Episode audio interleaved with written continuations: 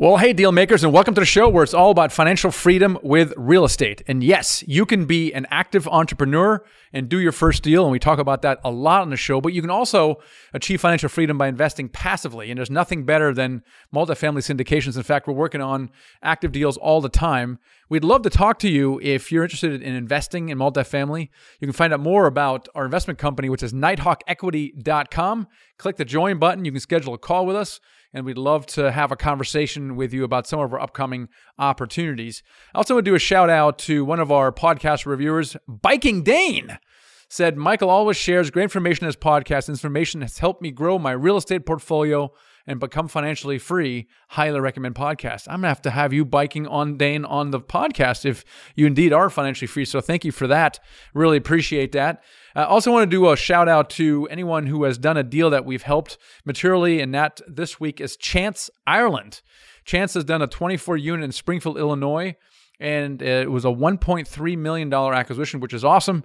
He was working with one of our mentors, David Camara. So, congratulations to both of those guys. In fact, if you do value mentorship and you want to uh, do bigger deals faster, avoid some of the bigger mistakes, then check out our mentoring program. It's at themichaelblank.com forward slash mentor. And you can review a program and uh, set up a call with us and see if that's right for you. We'd have a, love to have a conversation with you around that. All right, so today let's get our our co-host here on the show, Garrett Lynch. What's going on? What's going on, Michael? So it's interesting to see how people kind of get into the business. And as we all know, the the first deal is the absolute critical way to get in there because once you get your first deal done, the second and third kind of follow automatically. We call that the law of the first deal. We talk about that a lot. But there's a bit of a, a different mindset with people as they approach the syndication business. And some people kind of they stick their toe into it and they do maybe a small deal, a duplex or a 10 unit you know, and they kind of scraped things together and they get into the game, which is awesome. Then there's others though who kind of they have a bigger idea in their mind. They treat it more like a business. And you can see the difference by the way they approach things. For example, the latter one, they may put up a website or they might actually, you know, uh, put an office together or they might immediately look for a partner or they start putting a platform together or something. They approach it differently and I'm wondering what your thoughts are around, you know, what's a better idea? Do you kind of, you know, do it as a side gig and you kind of treat it as a hobby and slowly ramp it up? Or should you approach it more as something like I'm building a business from day one? Well, I don't think there's really a, you know, a right or wrong approach if you're getting into real estate, but if you do want to want to create a business out of it, you have to think about who you're serving Okay. Who are you adding value to? Because your income from that will, will directly relate to who you're adding the value to, right? So if you start to involve investors, banks, your residents, you're increasing their standard of living, all of those touch points have value that you can add that directly relates to the amount of income that you're going to receive. How are we getting paid? You know, the amount that we're getting paid in doing this it's just because we're adding so much value to those different groups. And so, you know, if you're doing just like a two flat on the side and, and on your own, you're only adding value to maybe your residents and, and maybe a small bank at a small level versus you go in and buy a 300 unit complex. Now you have a large staff, you have a property management company, you have, uh, you know, a lot of dollars out there in debt on the debt side. You have investors, you have a lot more that's happening. And so, so there's you know looking at it from the a microscope i've i've been in both seats and it's it's interesting on both sides for sure well, I mean, I was kind of of the former variety. I kind of stuck my foot into it and did everything on my own. Uh, it was a 12 unit apartment building that I did back in 20, 2011. You know, and, and I I watch people now having this on the podcast and having having the book, and I see how different people get into it. And I just want to say, all paths lead to the same destination, which is first deal, second deal, third deal, quitting job, right? It all it all leads there. But what my observation is that the people who treat it more of a business, they have a bigger vision in place and they're more willing to invest in their business early on. So, for example, in the early days, I would say, oh my gosh, look at all these asset management fees. It's pure profit, right? Because I didn't have any overhead. And I didn't want to spend any money on any overhead. It was, I was just doing everything. But what I realize now is that me doing everything held me back from really scaling. And I think you were you were talking about impact. the impact you can make in a 12 unit building is markedly different than, than 300 units, both on your investors, your tenants, the bank, and all those things as well.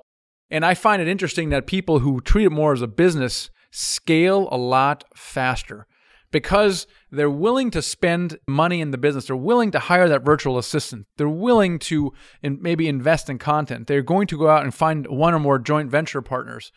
They're already thinking that they are at the helm of a multi million dollar business, which all syndicators are, whether you are the hobbyist and you're just starting small or you're going in big. The point is, anyone who gets in syndication is at the helm of a multi million dollar business. And I think you need to think this way. I think it sets you up for more success, helps you scale faster, and in the process, because you're surrounding yourself with people, helps you avoid some larger mistakes. So, for example, aligning yourself with a mentor or investing in your education, right? If you're kind of a hobbyist, you're like, I'm a, a do it yourselfer, you're going to figure it out. You're going to make mistakes it's going to take longer.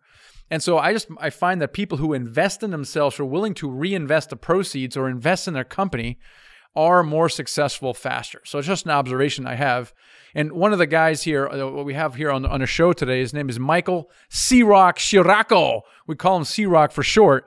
Really cool guy that we have in this episode. He's uh, written a best selling book called Rocket Fuel Convert Setbacks, Become Unstoppable. He actually tells a story of how he got Grant Cardone to write the foreword to this thing.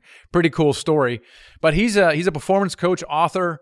He speaks publicly and he's a thought leader. He's been featured on Yahoo Finance as one of the top business leaders to follow in 2020. And his passion really is to build up people. He's just driven to inspire others, and you get this in the interview as well. And he measures his own success on his ability to achieve greatness in others as well. And so he had a pretty rough upbringing, which we'll talk about, which kind of gave him the rocket fuel to where he is today. But really, really insightful interview with C Rock. Let's get right into it right now. You're listening to the Financial Freedom with Real Estate Investing podcast, hosted by Garrett Lynch and Michael Blank, where we talk all about how you can achieve financial independence through apartment building investing. Whether you're just starting out or you want to scale your syndication business, this is the show for you. Hey, C Rock, welcome to the show today. What's happening, Mike Garrett? Great to be here. I love to start every interview with gratitude, just to let you guys know how much I appreciate you allowing me to be here and to thank your audience for showing up. And uh, you know, so that means the world to me. So thank you. I appreciate you for setting the stage for the for the interview. That's awesome. Tell us a little bit about yourself before we get into uh, into your details a little bit. Well, I'm a husband, a father of two, and a complete animal. Otherwise, you know, I, I just have this insatiable desire to go after my potential as far as impact, not just the the planet, but impacting others. And you know, I do a lot of things with that. So tech, mortgages wrote a book, podcasting, and coaching, performance coaching. That's awesome. Well, you, you have a great uh, a great podcast called "What Are You Made Of," and I'm sure you get to ask this to your guests all the time. But now I'm going to ask you, C Rock, what are you made of, man? Rocket fuel. I mean, I'm made of rocket fuel, which is a fuel that allows you to become unstoppable to live in the life of your dreams. And my mission is that all people are unstoppable to live in the life of their dreams. And uh, you know that that fuel can be a different type of fuel for many people. You know, I started off with dirty fuel, and dirty fuel is fuel from your past, discouragements, screw ups, setbacks, all that. And as you refine your engine, you need a higher octane fuel. So that rocket fuel has become more of the future dreams and the impact that I'm going to have. And that pulls me forward now that my engine's a little bit more refined. So whatever the fuel you need to get by where you are right now, you need to find. But uh, my fuel is complete rocket fuel. How was your fuel maybe not the cleanest earlier on? And how did that hold you back? Yeah. So, you know, I grew up around a lot of broken people, you know, and I'm not perfect myself by any means, but I'm just giving you the lay of the land. You know, I grew up around addicts, alcoholics, psychologically messed up people, suicide, abuse. And, you know, I come from a broken, broken home too. I don't remember my parents together. And when I first started out my my life, my dad at one point when I decided to leave his house after I was in an abusive situation, my stepmom and all that, uh, I used to sleep with my baseball bat at night when I was when I was 9 years old because of the things I was seeing and hearing.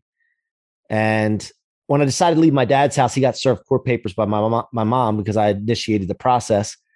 And my dad, who was my hero, he had his own masonry company I loved how he, he's just a hard worker, man. I loved how hard he worked and big forearms and rough hands. He's a mason, you know, you could tell he's a hard worker, but he's Italian. And if you know anything about Italians, we don't carry wallets, we carry wads of money with rubber bands around it. And he used to carry a wad of hundred dollar bills around all the time and used to show me what money got. He used to show me what, you know, what it looked like.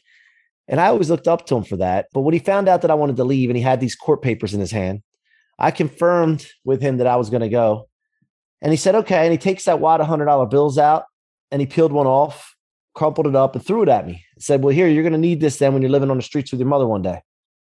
And so for 30 some years, I used things just like that, including that, as my fuel. I would store everything that came my way that would be designed to stop me, slow me down, discourage me, and I would store it in my tank instead of my trunk where most people would keep it.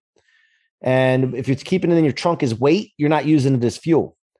And so that has allowed me to get to where I am today and, and continue to propel no matter what happened. Now, that dirty fuel, though, I say that's toxic fuel. That stuff has a residue that you still use it, but it still has leaves a residue with you that eventually encases you into some kind of cocoon where you cannot reach your potential and you cannot go after things. So, what I've continued to do my whole life is refine myself and educate myself and better myself so that I became a better engine. And when you do that, you can't use that toxicity anymore. That that toxic fuel doesn't work. Just like a Ford Focus engine compared to a Ferrari, you need to have something cleaner, and that is the goals and dreams that you set out for yourself that you know for sure you're going to get. Like there's no doubt that I'm going to get what I put out there, even though they're unrealistic, unreasonable, crazy. That stuff pulls me forward now. You follow me? So, and it doesn't leave the residue. You were dealt probably a pretty bad hand. And a lot of people, you know, are fortunate not to go through that. However, many of us, we kind of have drifted through life and we're surrounded. We're not really surrounded by very supportive people. We're not really surrounded by people who are very ambitious, who want to better themselves. You know, and uh, I was never surrounded by people who were entrepreneurs or ambitious or anything like that. And this was totally normal for me in my life. How did you recognize that this was something they needed to get out of? And more importantly, how were you able to lift yourself out of that environment and create a better one for you? Well, one, my mom, when I was really young, man, I just remember when I was three or four years old, my mom always told me how much I inspired her. I was the first child in the family. So, you know, I inspired her and, she, you know, you're so inspiring and you're going to be a leader one day. And I just remember this thing being told to me. And I just operated under that premise. But the other thing, Mike, was that I never bought people's bullshit. All the people that are around me would always have a story of why they were doing it. And they would tell themselves the story so they could live with all the stuff that they were doing. And when you can't tell the tell yourself the story for why you're failing, you end it. And my grandmother unfortunately ended her life. I dealt with that as well. So not buying their bullshit allowed me to not buy my own bullshit. And so that's how I got out of it. I realized that, you know what? This is a story you're telling yourself. It's not true. And I'm not going to be in a situation where I do that. Now, of course, I'm human. So that I do catch myself at times more in the past trying to make stories and justify failures and i and i just stopped that man i, I didn't want to ever be that way and so that has allowed me to elevate and help elevate those around me I mean, I get what is what do you see some some working for other people? A lot of us are mired in, with the same thing, but kind of but different. So you know, as you're working with people, what have you seen works get people out of the rut because they're kind of stuck, right? How do you get unstuck? Well, the reason that people are stuck again, it's a story they tell themselves. They're not really stuck, right? Nobody's ever really stuck unless you're stuck in the ground. so the story that you tell yourself is very important. So you have to pay attention to the words. And I know a lot of people hear this all the time and it goes in one ear and out the other because you've heard it so much. It's kind of a lullaby effect, I call it. But at the end of the day, it's the story you're telling yourself. And what I talk about a lot of times is you got to start thinking bigger like, you know, if you just think normally, you're going to be feeling normal. I mean, so what I like to do is there's three C's I always talk about, and I'm not this brightest bulb on the on the tree. Uh, so I like to keep things easy to remember. So three C's. One, the first one's clarity. I get clear and I get people around me very clear on what they want. If they're not clear on what they want, they have no direction, right? But I, I don't want just clarity on what you want and being reasonable. I wanted it if you had anything you wanted, no limitations, absolutely no no rules. What would you want? What would it be? Because here's the problem, fellas. Most people do not understand their potential and how far that potential can go. So, how can we set proper targets and goals and say realistic and reasonable when we really don't know our capability? and we're basing our capability off our past experience or other people's past experiences and accomplishments. And what I found is that if you can get really clear and not base it on those things and base it on there's got to be a better and a bigger way. There's got to be. There just has to be. I know there is. Then you get clear on whatever that picture is. The second thing is deciding or committing. That's the second C, committing to it. When I say committed, I'm not talking about one foot in, one foot out, half assing it. I'm talking about inexorable, unyielding, unable to be stopped commitment. That has yielded me the most success in my life. And the people that I watch and I study, trust me, I study like super, super successful people. And what I've noticed is they know what they want and they've committed all out, committed to it. And the final thing is consistency. If you're not consistent, you're not going to get anywhere. And consistency has to be more important and more valuable than your feelings and whether it's hard or not. And if you can accomplish always doing it when you don't feel like it and always doing it when it's hard, you get 100% participation from yourself. And that's the formula. It's not any more difficult than that. It's very, very simple. C Rock, how important would you say your peer groups are uh, in relation to that? So, you know, obviously the, you know, they always say that you're the the average of five people that you're around, but has anything like that played into your story? And and if so, what did that look like for you? Yeah, anytime that I've had issues in my life, I've had uh, times where I wasn't advancing like I wanted to. There was a roadblock, uh, some kind of something there that was holding me. It was because I chose the wrong friends or associates. And what I mean by that, it doesn't have to be bad people. It can be, but it could be people that are just not aligned with your mission or you don't know your mission. So how can you be in alignment? And so it's it's imperative that you surround yourself with people that are aligned with your mission. And obviously you want good people around you.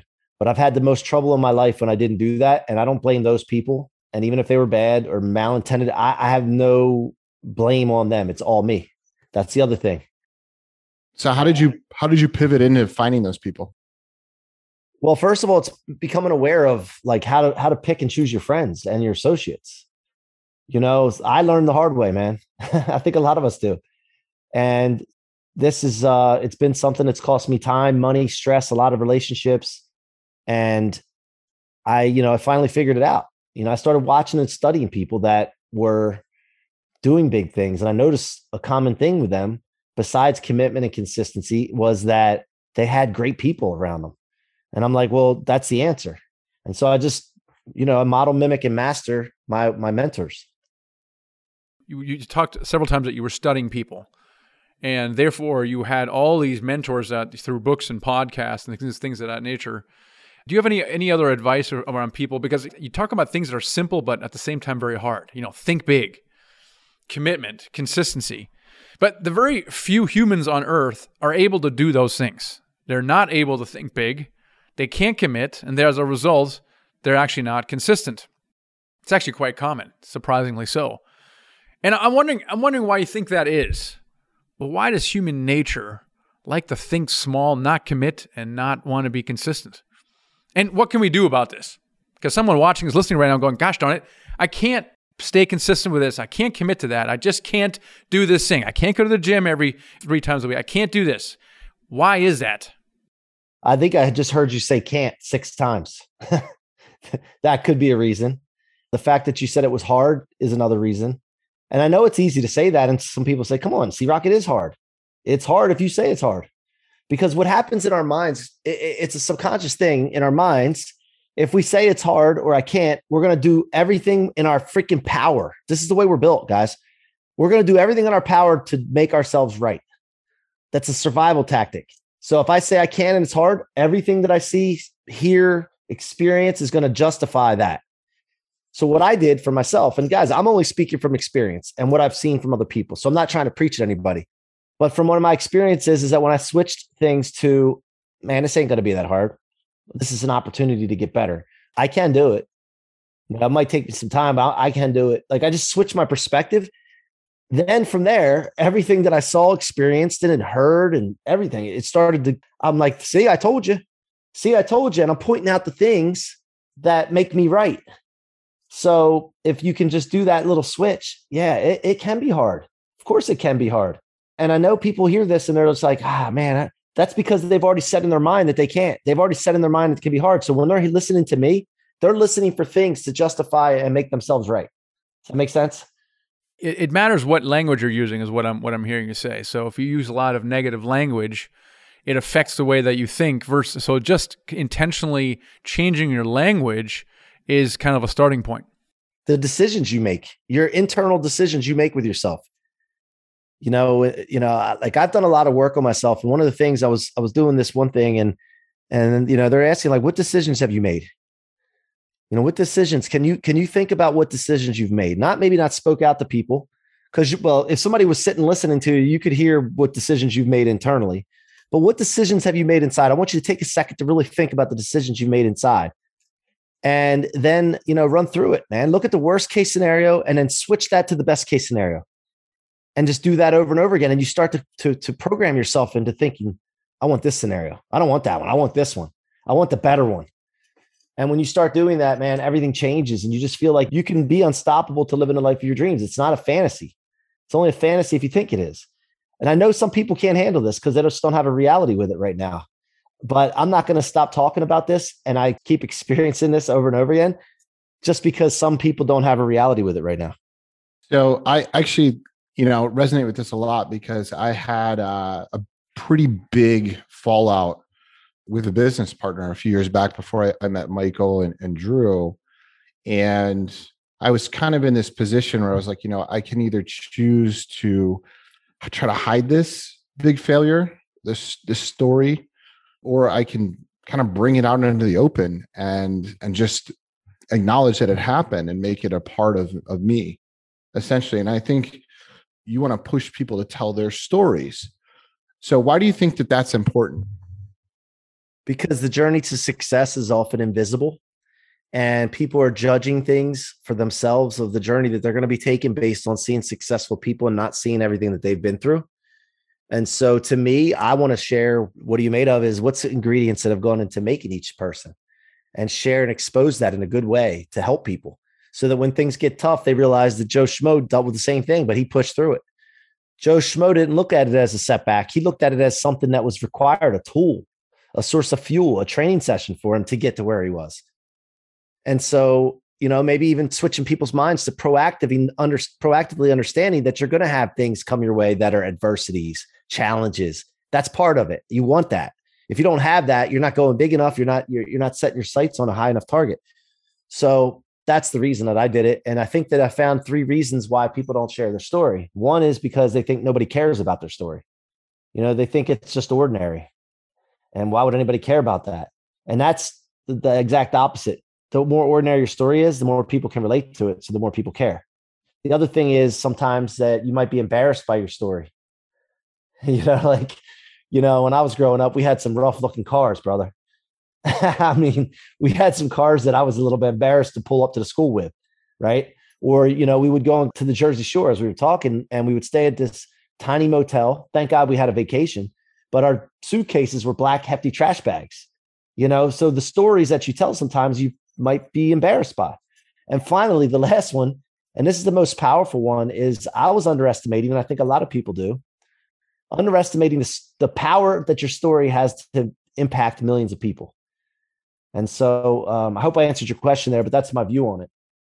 I think the other one that, that I've heard also is that people don't think that they have anything of value to say, which is a little bit no one cares, right? It's like, well, I'm not I'm not an expert in XYZ, therefore I have nothing to say and it's it's really it's it's actually not true. Everyone's story is is different. Number one, there's no one like you, and your experiences are going to be valuable to somebody, and and this is why you need to share those experiences.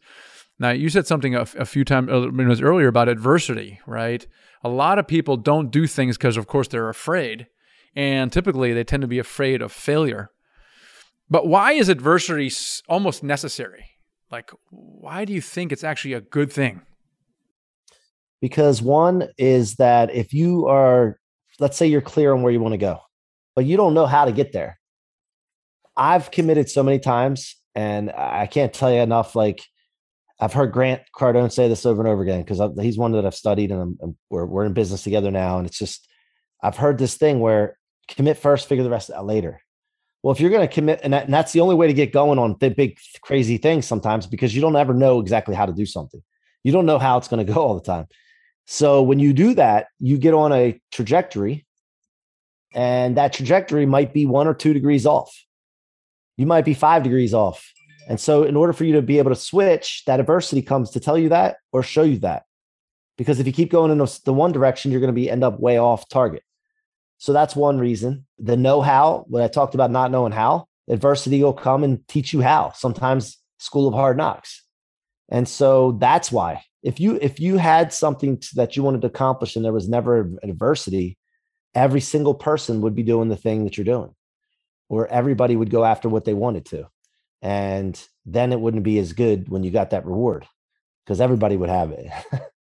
yeah, it's I found that I have learned the most. I have evolved more in the times when I've had setbacks and challenges and times of successes. In fact, I remember before I left my my job, you know, I would, I also started studying people and I started reading, you know, bio, autobiographies of very successful people. And one thing, the pattern they all had is they all had failures, sometimes catastrophic, sometimes more than one. Like literally, that was a, a pattern. Every single successful person had a series of failures. And I'm like, well, I'm a pretty successful person, you know, at the time I thought. It's like, I've never had any kind of such failures. Obviously, there's a disconnect in my in my mind. And now, having been on my on my own as an entrepreneur for 15 years, having successive failures, uh, one of which was basically catastrophic, you know, I would not be the person I am today without those uh, experiences. And they suck when you're going through them. You suck. I, have had so many, and you maybe can share some of these things. Is you know, they, they successes waves of failure. Like in my mind, is like okay, you you figure out you know, it can't get any worse than this. So you kind of put a floor in there and you're like, oh, and then you you wrap your head around that. And then it gets worse than that. And you're like, oh no, and it's you panic and you and then you accept the new reality. And I have found at one point I stopped like praying for crap around me, you know, to stop. It was like, what am I supposed to learn right now? Like I was almost curious. Like at one point, it was just like, oh my gosh, it just keeps getting worse and worse. What can I learn, right? What can I learn? I think if people have that kind of attitude around adversity and setbacks about what am I to learn? Because that's really what these setbacks do is they help you evolve. It's so hard, like when you're in it. So like I was, I would always think, I'm like, all right, so I'm in this right now. Where is that? But sometimes when it's so bad, that's all you can think about. And you're like, okay, and there's always like for me at least there's always like the slingshot effect like i always found like the worse it was the harder i slingshotted back almost like the rocket analogy the the greater the come down the greater the come up almost that was kind of what i what i found i could definitely point to a few major major instances where i just got crushed and one of the biggest ones. I wouldn't even be sitting here if, if it didn't happen of course. So you know you you see that and actually in the moment when you're in it it's really really tough. But if you can almost take a step back and be like i'm so happy i'm here which is kind of what you're talking about C Rock is like using that that is fuel. You know i think that's super powerful but you know i, I wasn't admittedly always able to do that. And so i'm i'm curious C Rock like were you always able to do that or was there a point where you just you just figured this out I subconsciously figured this out a while ago, and I was doing it. And about three years ago, uh, we lost somewhere in a million dollar range, give or take.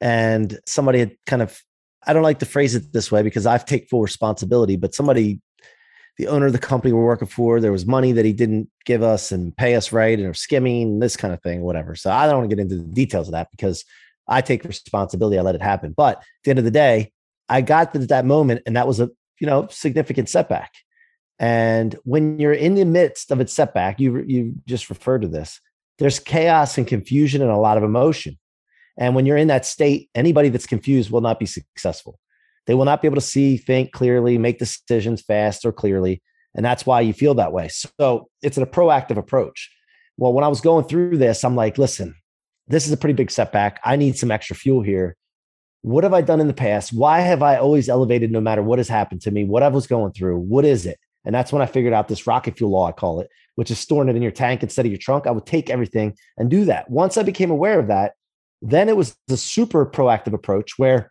look, here's the thing I came into this world butt naked. I didn't speak.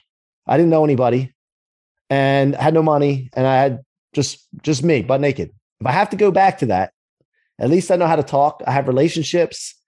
You know, uh, I know some things, and I can figure it out. So once you get that worst, that's my worst case scenario. By the way, Mike, I heard you talking about worst case scenario. I don't know if your worst case scenario was that bad. Um, but I wasn't butt naked in my worst case scenario, C Rock. I mean, you know, look, you don't have clothes. That's pretty bad, you know. So at the end of the day, I just think, you know what? Look, if if nobody ever knew about me failing, I wouldn't care. So I stopped thinking about worrying about what people think. That's the other thing. Like it's interesting that you say that because my, my worst case wasn't me being butt naked, but it was pretty much basically utter loss of everything I had, everything I own, every car, every house. And maybe I had my wife and my kids at the point in my worst case. That was pretty bad. I mean, it, it was everything was removed from me. And, and apparently I valued things around me. I must have valued possessions or, or, or money because, you know, it really made me very anxious, very stressed me out. And once it was all taken away from me, I didn't care either. Literally, it's like, hey, you know what? It was pretty bad I got out of it, but if I if I for some reason had to go back there again, I would be okay.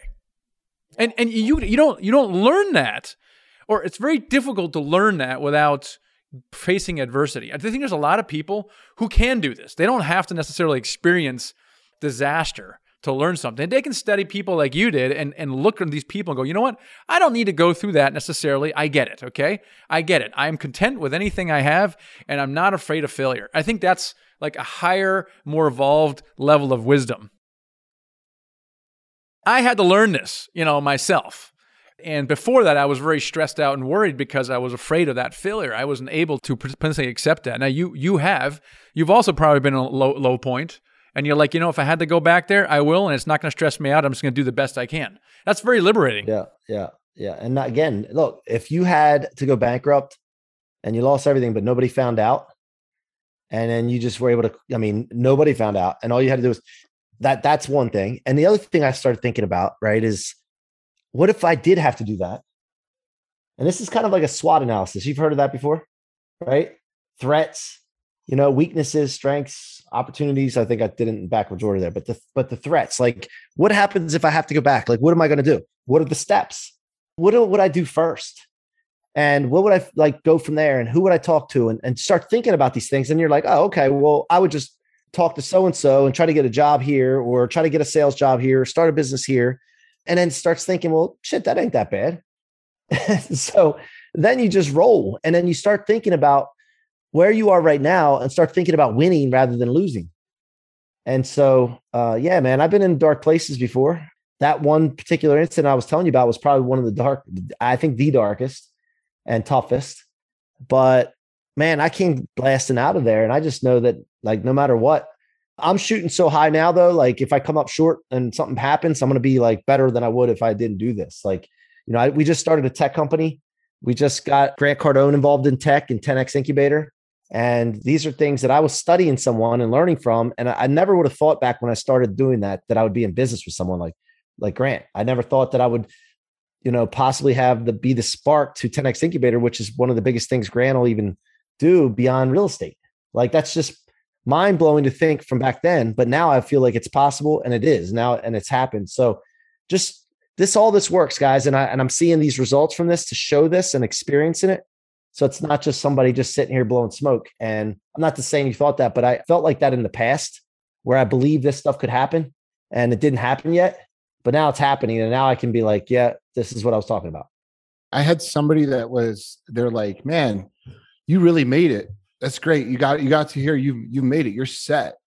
And I used to think that I was set in my last business. I, I mean, I had 3,400 apartments that I owned a large percentage of all of them. I'm like, yeah, I'm set. I'm good for life. And the whole thing crashed and burned and in a, in a way. So when anyone says that to me now, I almost am like, no, like you have no idea how fast it can all unfold. It can all fall apart.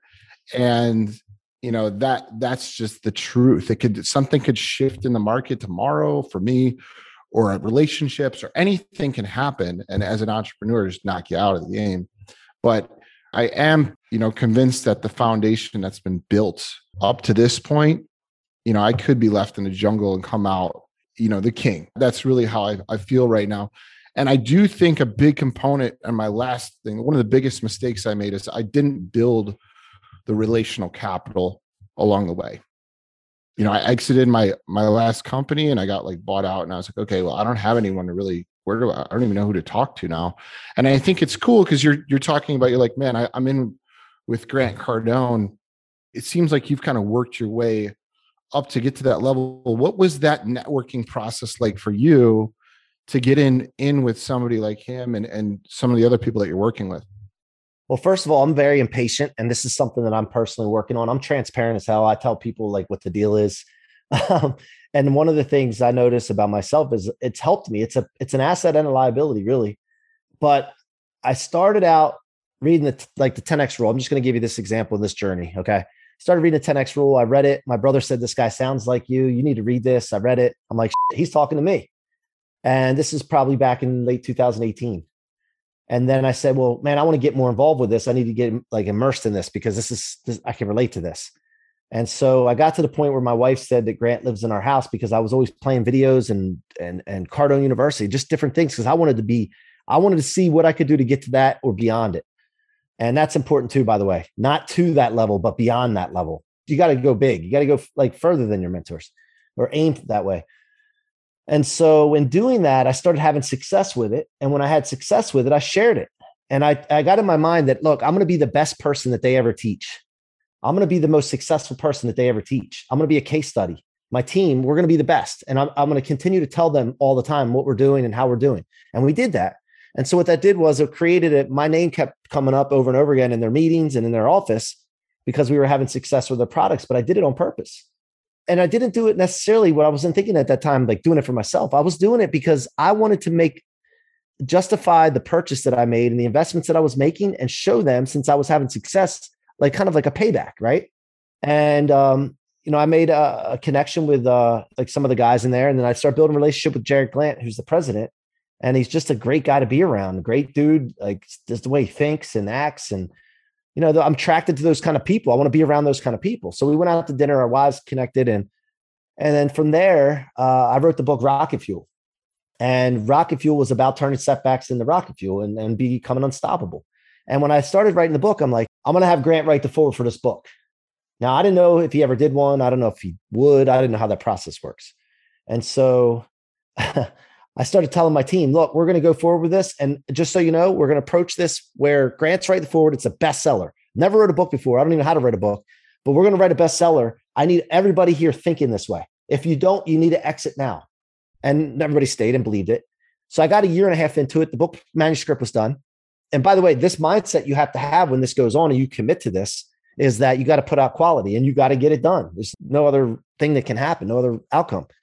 So I called Jarrod Glandt up uh, when it was done, and I said, "Hey, man, can I get a? Do you think I can get a quote for the book? It's ready to go, and from you, from Jared." And he's like, "Yeah, sure, no problem, man."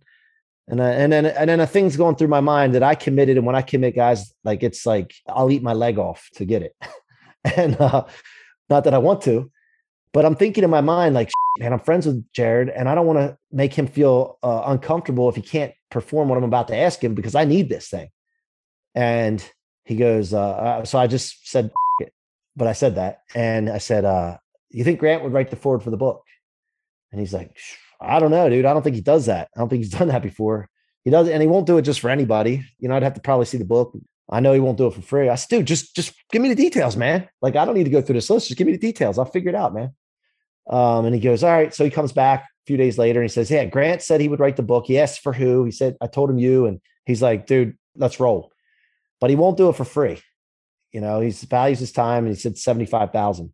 And like when I heard that, I'm like, because what I'm thinking is I'm doing this, right? I'm committed, but I hear 75 and that's a big, like, obviously hurdle, roadblock, something going to be in my way. So I get a little bit of like fiery inside and I'm like, what the, f- are you kidding me? Like, I didn't say this to Jared, but uh, I'm just like all the money that I've invested and the success that I've had. And, and I, I started being pity party selfish, Mike, right?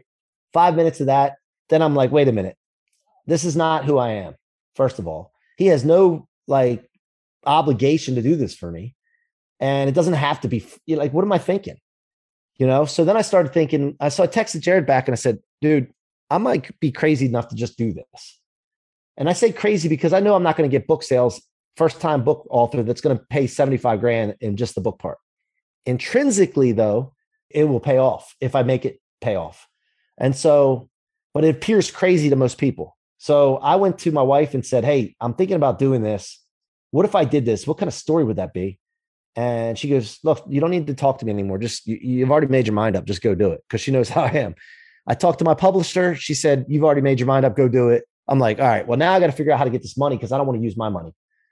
And so I talked to my partners and the mortgage business. We do everything together. We're best friends. We grew up since we were elementary school. We work together now.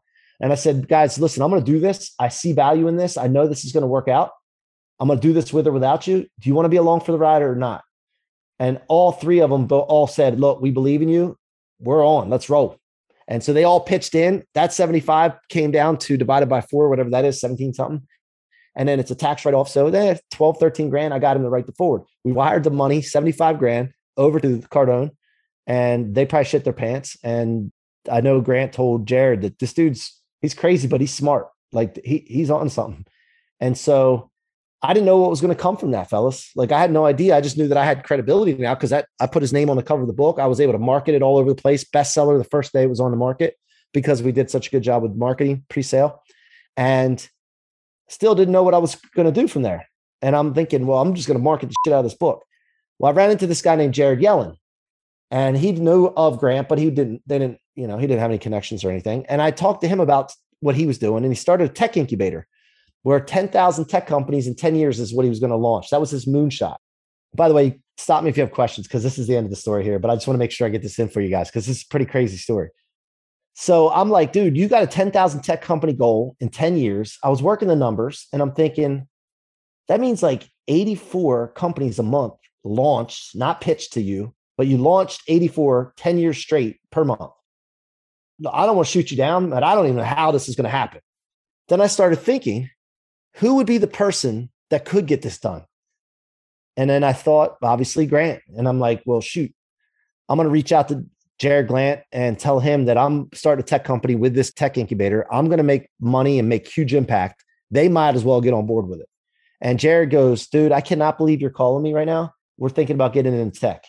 And we were already interviewing some people, and this is just the timing couldn't be better. And I had no idea of that part.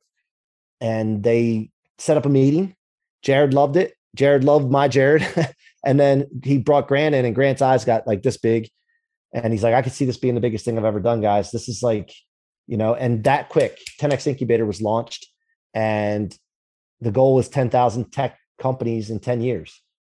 And just to give you an idea, they they just got started, and last week they signed 15 companies, and we did seven yesterday.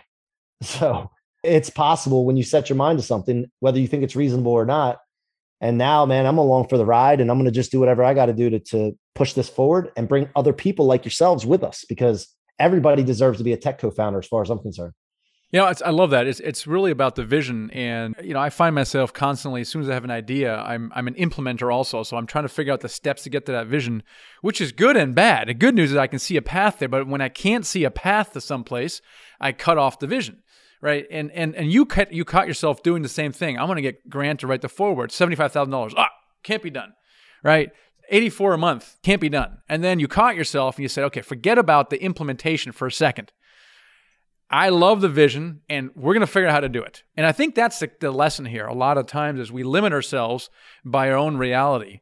And by removing reality from that, we can think a much bigger and then we'll figure out the details how to how to get there. So I, I love that. That's a great example of applying some of the principles that you just talked about, about clarity, committed, and, and consistency one last question I have for you. It's your last day on Earth, C Rock. What do you want to be remembered by or for? So this question comes up quite often. I've heard it quite often, and uh, it's a great question. And I think the main thing that I, I, always feel when I just usually don't think about what I've talked about before. It's whatever comes to me, and I want to make people feel like my heroes have made me feel. And my my heroes have given me this feeling of unstoppability. Like I can run through. I, I just can do whatever I want. I, I, really, I think I gravitate towards those types of people, and I want people to feel like that when they're around me. I want people to feel elevated. I want people to feel like, holy cow, like that's all I got to do. Like I can do that. Yes, you can. And I want them to be like that when they leave. They still feel like when we're on this Zoom call right now, this this podcast through Zoom. Like we're not in person, but I want to be able to come through and shake you guys so that when you get off this call, you're like, ah, dude, I got to tell somebody about this guy. He's like, I felt him. That's my intention. And so when people go away from me, I want them to be still shaking a little bit. you know what I mean? I love it. Well, it's been great to have you on the show, C Rock. How can people find out more about you? Uh, you know, I'm on Clubhouse and Instagram a lot. Those are my two favorite platforms. LinkedIn, dude, I'm really everywhere. I did it on purpose. If really the the Blueprinted is the new app that we have coming out, and Blueprinted, if you just a real short version of that, is the Amazon of success blueprints. Anybody that's had success in any vertical area, business, whatever, there's going to be a blueprint, step by step guide from different experts of how to get there. And that's what we've created. It's launching actually this week. And uh, I'm really excited about Blueprinted, spelled B L O O P R I N T E D, blueprinted.com. If you go there, you can check it out. And uh, that's the best place probably to go to be sent right now. Awesome. Man, I really enjoyed uh, chatting with you here. Uh, so thanks again for being on the show today. Thanks, fellas. I appreciate you guys. It was a great interview, too. Thanks. So I, I love his story, Garrett. And what became clear to me, and we talked about it a bit, is, is the importance of adversity. You know, if you're listening to this and you haven't had a lot of adversity, don't be afraid of adversity because it makes you it makes you more resilient. While it may increase your stress level at the time, it will make you more resilient and reduce your stress level, allowing you to handle higher and higher situations of, of stress. That's been my experience. You know, C-Rock had a pretty rough upbringing as well. Then he lost a major amount of money. You know, a, a lot of people, you know, they just kind of give up a little bit. And I think the majority of them why they might not give up as much, they probably don't even they, they're not even willing to get started, right? Because of the possibility of failure. I've seen this obviously over and over again in my life as well. And I think every time you go through some kind of adverse situation in general, I mean, there's there's people that fold and then there's people that that are resilient. And I've seen people that lost businesses and they just kind of went and got a job after. And I'm just thinking like, I could never do that because how many lessons existed inside of that kind of failure that could take you to the next level. Uh, and so I really, yeah, I really think that that is such a key. And if you think about this, like the people that are the most successful in the world, all they do is they solve the biggest problems. Look at anyone, uh, Jeff Bezos, Elon Musk, they're just solving the biggest problems. So every time you go into that kind of an adverse situation, forces you to solve bigger problems next time those problems are not going to be as big and so I, th- I think that's a really you know key point in what he was talking about for sure so the other thing i like that he he mentioned so he he talked a lot about clarity commitment and consistency so i thought that was really interesting actually but those i think those three things are really important when you're learning how to move forward in that kind of a, an environment when you're down i think clarity is the key piece because i think commitment follows from clarity and consistency follows from commitment, right? If you are clear on what you want, if you really are clear and you believe in that thing, well, you're already committed by kind of default. I think I find a lot of people who start down the path and we meet them on the podcast or we meet them at our live event and they say, Oh, yes, I'm going to be financially free. Well, then they don't do anything. Why do they not do anything? And I think it's because they're not clear about what they want they're not clear about what they don't want. They're just, they don't have clarity in life. I mean, if you knew exactly, if I said, Garrett, there's a $50 million deal, go get it. You're like, and you're like, have clarity. You are not going to let go of a $50 million deal unless they kill you, right? Because you have super clarity on that thing. And I think clarity is, is, is key. A lot, I think a lot of people skip the clarity step. You know, because it's kind of woo woo. And I thought it was like, oh, this woo woo thing, you know, mindset crap, you know, and and I don't know I no longer believe that, which is why I practice the miracle morning and I try to get really clear. I'm trying to get better at visualizing. I suck at visualizing. Even though I'm a visual person, I want to get really clear. I'm reading a book called uh, Vivid Vivid Vision right now that helps you really articulate the vision for you personally, for your family, for your business, and getting really clear about what something looks like in 3 years. Like just describe it in in visual vivid terms. And I love that. I think everyone listening to this, watching this right now, should go through a similar exercise. Well, you want to be financially free? Well, great. Why? What does that look like? Right? And even maybe what does it look like if you're not financially free? Like, what does that look like? Is that attractive to you? Well, if it doesn't, don't bother, you know, chasing financial freedom. So I, I love that. I love that thing about about clarity. So these three are actually in order, which you know, clarity, then you can commit, and then you have to create consistency after that, which is pretty cool. And I think that there's a good example. Like even when we first started working together, we had like a really our first time working together, a huge failure where we put a, a 545 unit two property deal under contract. And that was the, the clear vision that we had to move forward. We did all these things. It didn't end up working out, but the cool thing that happened at the end of it was that we got to work together exclusively. And so there was there was almost we almost went through that process together as a partnership and I don't think without that deal in El Paso that we lost and lost a bunch of money on, I don't know that we'd even be here still talking to each other. And so I think that that was that was a real defining moment that came from an adverse situation. You know, we had all three of these things and it, it didn't work out, but something else great came from it. Well, that's exactly right. It actually made us made us stronger by going through adversity. That's another thing. Makes you stronger and makes the team you went through strong as well. So, you know, don't be afraid of adversity. I, I wouldn't say welcome it, but don't resist it. I think it's it's a good thing. And as unpleasant as it is, going through it, you always come out stronger. So that rocket fuel that C Rock was talking about, I think that's super key. And we talked a lot, a lot about the first deal on this thing. If you want to do your first deal and you have not done your first deal, and mentorship maybe is not right for you, we have the second best thing, which is our Dealmaker Blueprint. It really outlines everything you need to do for the first 90 days, what you need to do week one, what you need to do week two, everything leading up to your first deal. That is what's in the Dealmaker Blueprint. So go to the michaelblank.com forward slash blueprint and check it out. It's a, a new thing that we're launching and I'm really excited about that. We put several dozen people through it, and it's it's basically bite-sized action. It's, it's, an online course where we teach you everything you need to know about getting into your first deal, raising money, uh, hiring proper managers, and then actually connecting that knowledge with what you need to do in the first 90 days, a little bit at a time, just one little bite at a time to get something really meaningful done. And it's it's worked for a lot of people, and I'd love I'd love for you to to try that out if you want to get into your first deal and you haven't done so. So check it out, the michaelblank.com forward slash blueprint, and hopefully we'll have you on the podcast here uh, in, in a bit when you become financially free. So thanks so much for listening and watching this. Catch you guys next episode.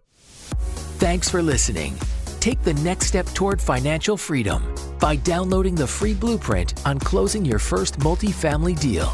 Head over to themichaelblank.com slash blueprint to get the free training.